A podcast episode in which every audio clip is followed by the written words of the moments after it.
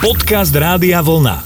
Poďme sa rozprávať. Pekný večer všetkým našim milým poslucháčom. Začína sa relácia Poďme sa rozprávať. Vítajú vás Slavo Jurko a Jan Suchaň. Pozdravujem, pekný večer, prajem všetkým. Pekný, pekný naozaj a vyzerá, že už aj, aj to slovo pokojný, často to máme aj v tých pozdravoch, ale bolo to predsa len také nepokojnejšie obdobie. Zdá sa, že pri uvoľňovaní všetkých opatrení ozaj príde ten pokoj. No vieš čo, neviem, či príde, pretože ako si hovoril, som ťa počúval aj teraz, čo hovoríš, tak mi hneď nabehlo niečo, nejak zážitok z nejakej, neviem ešte, ale tej hlbokej situácie, kedy sme všetci väčšinou boli doma, ale jazdiť sme mohli. Počkaj, počkaj, ty začínaš hovoriť o jazdení, tak to viem, že budem minimálne na 5 minút. Teraz sme len pozdravili ľudí a o chvíľku nám to rozpovieš.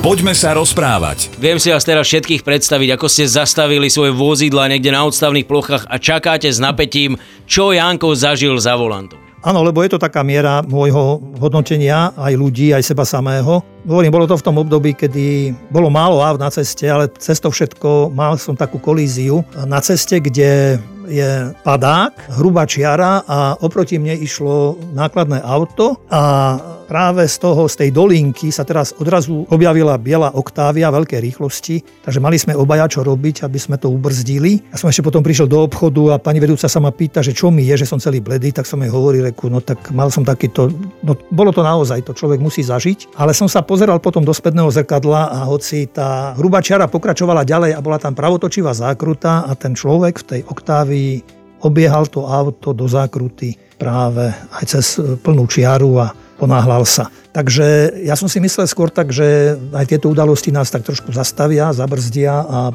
nejak spokornieme pred nimi.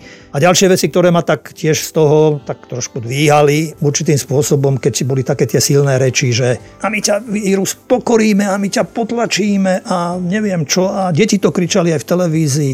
Tak som si spätne uvedomil, že stačí jeden vírus, už nech to bolo akokoľvek, ale celý svet je na kolenách. Ja mi tie silné reči, hej. Takže asi takto pokoj asi ťažko. Že... Ja len by som k tomu vodičovi prepať, že aj ja mám strašne veľakrát nervy a iste aj ja sa veľakrát zachovám nepráve najlepšie. A tak si poviem, že čo keď to aute je niekto, kto fakt letí do pôrodnice, alebo mu niekto zomiera, alebo tak, tak už tých ľudí tak až tak ich neodsudzujem, lebo neviem, ale jasné, že teba ohrozil, to je jednoznačné, ohrozil ťa, takže uh, beriem ten argument, len hovorím, že taký ten môj pohľad... Nie, že by sám išiel rodiť, lebo bol v aute sám, neviem, alebo neviem. Za, možno za, za ženou, vieš, možno bol pôrodník, neviem, vieš. A ale nie, meškal. tak dobre, však to je jasná. Ale no, Chvála Bohu, že sa nikomu nič nestalo. Však veď práve, ale, tak, ale to je to, že, že sa málo učíme asi. Áno, áno, tu si spomínam na tvoj citát, ktorý si hovoril nie tak dávno a ozaj si ho... Áno, ja som niečo hovoril. Áno, hovoril si o tom, že kto bol dobrý, zostane dobrý a kto bol tlk, e, zostane tlk. No tak vidíš, ďakujem.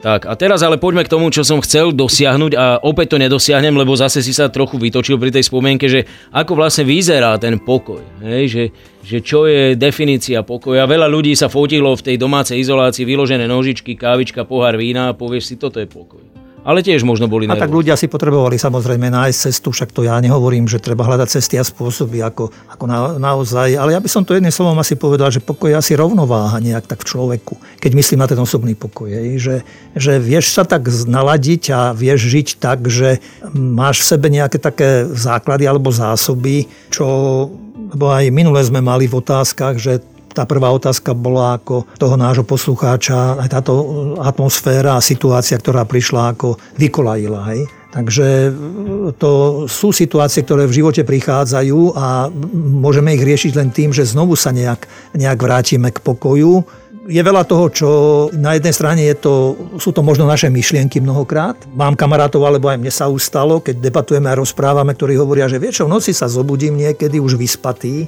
prespatý a začínam rozmýšľať, čo ma čaká, hej, že čo ma je predo mnou a už potom nemôžem zaspať. Hej, že myšlienky môžu mnohokrát nás rozvadiť. Potom sú vonkajšie veci, okolnosti, ako aj tie, ktoré boli už teda a potom, čo ja viem, nejaký program to môže byť, alebo neúspech, ja neviem, v práci, alebo e, v športe, som fanda hokejistov, alebo čo ja viem, tenistov a že, hej, že netreba to nejak až takto smrteľne možno prežívať, že uvedomiť si aj tých situáciách, že sú dôležitejšie veci hej, a že ide o to, aby som ja na túto strunu bol čo najčastejšie nejak tak naladený a e, hľadal práve takúto atmosféru, lebo len tak dokážem aj ja potom niečo zmysluplné robiť a aby to bolo poženaním aj pre druhých.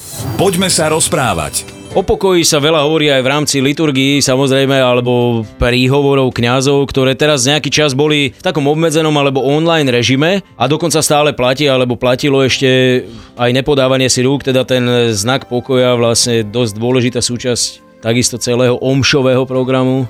Prišiel mi na mysel tejto súvislosti pápež František, ktorý sa priznal a vyznal a vyjadril, že mu napísal práve v tomto období jeden chlapec list, a blahožel tomu chlapcovi, bol z toho František nadšený, že, teda, že sa tento chlapec odvážil napísať a písal mu v tom liste, že prečo rozpráva aj pri bohoslúžbe a liturgii, teda dajte si znak pokoja a nikto si už nepodáva ruky, ako si ľudia boli zvyknutí, že prečo takáto výzva. No a tak pápež František mu to vysvetloval teda, že je karanténa a že dávame si pozor, že sa nejak takto len pozdravíme pohľadom, úklonom a takýmto spôsobom. Takže už aj deti sú všímavé a reagujú a naozaj v tej liturgii je tá druhá časť v podstate, keď sa blížime už ako aj k príjmaniu, tak tam sa odvolávame alebo modlíme a práve k tomu, ktorý je nositeľ pokoja ku Kristovi. Hej, že keď sa narodil nad Betlehemom, znel chválospev, sláva Bohu na výsostiach, pokoj ľuďom dobrej vôle. Keď Kristus dorástol, tak e, mnohokrát hovoril o pokoji. Pokoj vám zanechávam, svoj pokoj vám dávam. Nie taký pokoj, ako vám svet dáva. Ja vám dávam svoj pokoj zo seba samého. Takže kresťanstvo má tento náboj v sebe, len na druhej strane treba povedať aj jedným hlasom, kedy Kristus napríklad položil sám otázku, keď rozprával zástupom. Myslíte si, že som priniesol pokoj na zem? Nie pokoj, ale rozdelenie. Postaví sa otec proti synovi, syn proti otcovi, matka proti cére, cera proti matke, nevesta proti svokre, svokra proti neveste. Takže tak ako mnoho vecí v živote je dvojznačných, tak aj o pokoji možno hovoriť, že je dvojznačný, ale v konečnom dôsledku pozrajúca na Kristov príbeh, ktorý sám zažil veľa nepokoja, aj, aj, aj možno aj vnútorného, pretože hm, často utekal na púšť alebo do samoty, hej, hľadal tú, tú niť, to napojenie sa na Boha že aby mohol aj on pracovať ďalej, aby mohol to, čo bolo zverené, aby to mohol plniť a naplniť. Takže vyhľadával práve túto atmosféru, lebo vedel, že len sám nositeľ pokoja môže pokoj prinášať a šíriť. A je to práve potom v konečnom dôsledku to, že keď aj, keď aj tie rozpory prídu, že ľudia by nemali zostať pri nich, že by mali byť tí, ktorí sa snažia nájsť pokoj, ale už na vyššom stupni že už to nebude len otec a syn, matka a dcera, ale už to budú kamaráti, možno už to budú priatelia možno až. Že keď si vypovedia, keď sa kvôli čomu, aj možno aj kvôli Kristovi, keď sa podelia alebo e, z nepriatelia. Ale že keď v tom zápase vytrvajú, sa im to môže odvďačiť práve tým, naozaj už tým Božím pokojom. Poďme sa rozprávať. Otázka ale je, asi aj celkom na mieste, či svet má záujem o trvalý pokoj, veď niekde som nedávno čítal, že denne svetové veľmoci alebo zbrojárske veľmoci vyprodukujú 39 miliónov nábojov. Tak, a je to pre veľkú väčšinu tých krajín naozaj obrovský zdroj príjmov, tak kam to dávajú? Čo to všetko dajú do skladu niekde? To je tiež taký paradox tohoto všetkého, že zbrojí sa, teraz sa ani o tom veľmi nerozpráva. Za minulého režimu bývali veľké heslá, hej, akože ako západ zbrojí, ako keby východ nezbrojil, ako keby u nás neboli fabriky na výrobu zbraní a tak. A tiež je to také začarované a niekedy sa mi to zdá až pokrytecké. Dúfam, že nás za to nikto nezastrelí, ale klameme sami seba asi, pretože je veľa e, literatúry, encyklika Pacem Teris dokonca, pokoj na zemi, hej, že keby sme sa do nej ponorili a poznali, hej, tak my sme to zase len podľa názvu aj u nás zobrali a vytvorilo sa také spoločenstvo, povedzme aj kňazov, ale e, že e, z mnohých strán sú aj títo najmocnejší ľudia sveta vyzývaní k tomu, aby, aby sa zamysleli nad tým, čo robia. Ja si spomínam napríklad na Evu Pilarovú, jej pieseň Requiem. To zimom riavky aj teraz mi chodia po chrbte, keď si to niekedy púšťam, ako ona sa v tej piesni vlastne modlí za to, že akože zo všetkých strán prichádza ako na svet, ako, ako tieň, ako, ako zloba. Tak neviem ďalšiu tú speváčku, ktorá mala tiež jednu peknú pieseň Žít, žít pro lásku, žít, kde tiež spieva o tom, že si praje, aby sa e, vodáky premenili na rúže. No a v konečnom dôsledku, keď ich spomínam tieto speváčky, tak ešte Petra Janu, ktorá spomína, alebo spieva svoje piesne len s láskou, má svet nádej. Inak e, bez lásky prichádzajú na zem na svet tiene, tma a to by malo byť, a to je odpoveďou práve, že chcem veriť aj všetkých náboženstiev kresťanstva, lebo som kresťan, tak e, kresťanstva v prvom rade, aby kresťanstvo vie, že len láska zobúza lásku, nie zbraň, nie tank. Bohužiaľ, pre mnohých ľudí alebo pre mnohé krajiny je toto asi veľmi dobrý zdroj príjmu. Takže tu ako z toho teraz vojsť, výjsť. Len asi ďalej lebo aj, aj všetci poslední pápeži, čo si pamätám, hej, že navštevovali alebo prizývali a prijímali veľkých mm, predstaviteľov krajín, najväčších predstaviteľov. A nedajú si povedať aj títo ľudia. Každý má už asi akoby k svoje kšefty a no je to nešťastie, no, že aj po tých všetkých utrpeniach, ktoré ľudstvo malo, aj v minulom storočí, že, sa, že sme nepoučiteľní. Že vojnami riešime medziludské a medzinárodné spory a bolo by tu treba čo najviac ľudí, aby ľudia viedli dialog. A tak sme si pomáhali a spory riešili, odstraňovali. A hlavne v pravde, pretože to množstvo klamstva, ktoré sa šíri okolo a, a utápa všetkých a proste už ti potom navodí tú situáciu, kedy si povie, že mávneš nad tým rukou, pretože nevieš, komu máš veriť. A nakoniec my Slováci sa aj tak na veľmi veľa konfliktov, na veľmi veľa vojen e, pozeráme zatiaľ z diálky asi treba povedať chvála Bohu, ale, ale nikdy nevieš, ako sa to môže takto zvrtnúť a odrazu ten pokoj sa stratí na veľmi dlho. Takže aspoň my sa usilujme o to, aby sme my boli nositeľmi pokoja. Poďme sa rozprávať. Ani nevieš, ako si ma rozladil teraz pred záverečným vstupom, pretože keď si spomenul Petru Janu, tak ja si pamätám, že keď som bol malý a vlastne v začínajúcom období toho zamilovania sa a platonických lások, tak Petra Janu a Heidi Janku, to boli dve moje české megastars, ktoré som vždy vyhľadával v tých e, časopisoch hudobných. A teraz sa vôbec neviem na to ani sústrediť, človeče. No vidíš, a pripomenul si mi, to by som ani nebol bývalý a povedal zasa, ale som zabudol na to, ale teraz si mi pripomenul, že Petra Janu mala koncert v PKO vtedy ešte a my sme na tom koncerte boli a ja som dokonca s ňou odfotený na fotografii s jej podpisom. To je tuším jediná, ktorá tam zostala. Rockerka, potom, rozumieš, ona bola taká rockerka vtedy silná, vieš, akože motorky a tieto kožené gate a vesty. A... To už je do inej to bol, ná, to bol nážez. Áno, áno, áno. Dajme ešte jeden nážez na záver, pretože hovorili sme dnes e, na veľmi kľúčovú tému pre človeka, to je pokoj.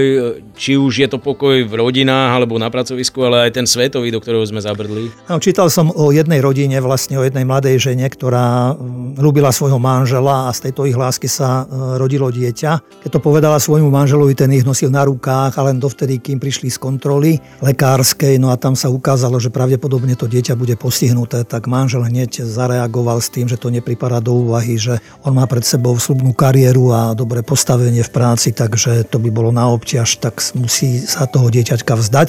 Takže po dlhých úvahách a tak e, nastal kompromis. E, matka, manželka povedala, že teda dieťa sa narodí, ale sa ho hneď pri popôrode ako vzdá. Tak sa aj stalo, potom išli, bežali roky, úspešné roky pre oboch. Ona občas myslievala, mávala výčitky, mávala v srdci nepokoj, veľký nepokoj, že kto vie, čo je s tým chlapcom, kde je, či naozaj je chorý, či nebol zdravý, Takže ale vždy sa o tom nejak s manželom porozprávala, vždy sa nejak tak trošku upokojila, ale keď to bolo asi 10 rokov už po tom všetkom, tak sa rozhodla a povedala, že ona túži po dieťati a chce aj s rizikom, že možno, že aj toto by bolo ako možno postihnuté, keď to prvé, ale že ona chce mať dieťa jednoducho. Takže potom sa narodila im krásna Janka, veľmi šikovná, múdra a keď mala 18 rokov, tak oslavovala narodeniny ale predtým ešte raz povedala, keď bola tretiačka na gymnáziu, že kamarátky ju priviedli do nejakého takého spoločenstva, kde bolo veľmi príjemne a bol tam aj mladý teológ, ktorý sa s nimi nejak tak rozprával a bola viac na takomto stretnutí viackrát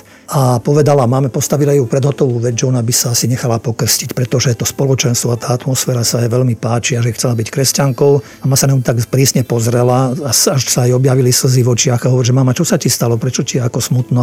No a ona vraví, že nechaj tak, spomenula som si na jednu vec, no a spomenula si na to, že ako ju Boh potrestal, keď sa ten, to prvé dieťa vraj narodilo ako postihnuté, no a tak e, potom mama povedala, však dobre, keď máš takéhoto dobrého kamaráta, tak ho prived aj niekedy k nám. Tak priviedla Martina, oblúbili si ho, stal sa členom akoby ich rodiny a keď potom mala 18. narodení, tak ho pozvala, ale Martin neprišiel, len sa len oznámil, že príde neskôr.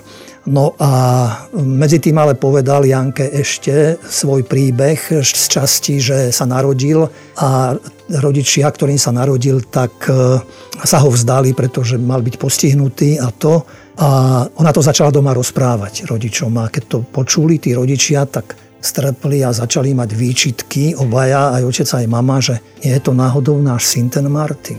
A tak nespávali, prechádzali sa po primori, e, zle, zle, zle. Na tie narodeniny nedošiel, ale došiel potom, a doniesol dve kytice. A doniesol jednu bielu kyticu rúží a druhú kyticu červených rúží.